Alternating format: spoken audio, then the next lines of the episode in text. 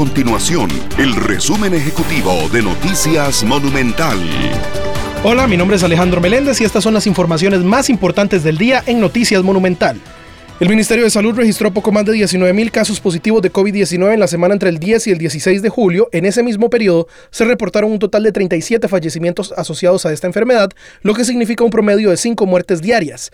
En lo que respecta a hospitalizaciones, se contabiliza un promedio de 324 personas hospitalizadas en salón por día. La Sala Constitucional recibió cinco recursos de amparo de conductores que reclaman que no pueden circular porque su vehículo carece de la revisión técnica y por el cierre de la empresa Riteve en el país están imposibilitados de obtener esta certificación. Según indicó la Oficina de Comunicación del Alto Tribunal, uno de los recurrentes mencionó que su automotor estaba en reparación en un taller y por eso no pudo ir a tiempo a Riteve. Estas y otras informaciones usted las puede encontrar en nuestro sitio web www.monumental.co.cr.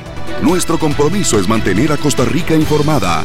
Esto fue el resumen ejecutivo de Noticias Monumental.